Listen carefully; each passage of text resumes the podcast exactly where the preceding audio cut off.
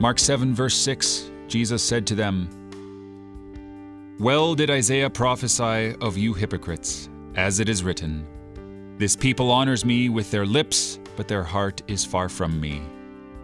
Verse 7 In vain do they worship me, teaching as doctrines the commandments of men.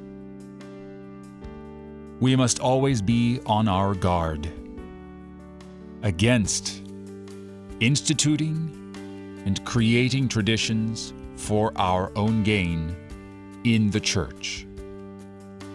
Now, ideally, it would be good not to do that outside of the church either, but let's limit ourselves to within the church. A professor once visited a congregation where everyone stooped down and bowed as they entered. It was because once upon a time there had been an exit sign there that had been removed when they got a tall pastor. And everyone had just done it out of tradition, lest they bonk their heads. The danger lies in knowing what God has commanded, what God expects, and what men command.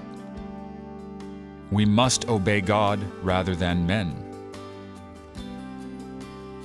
Therefore, flee to Christ and rely entirely on Him.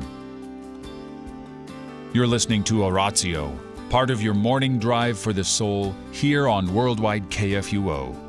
Christ for you. Anytime, anywhere.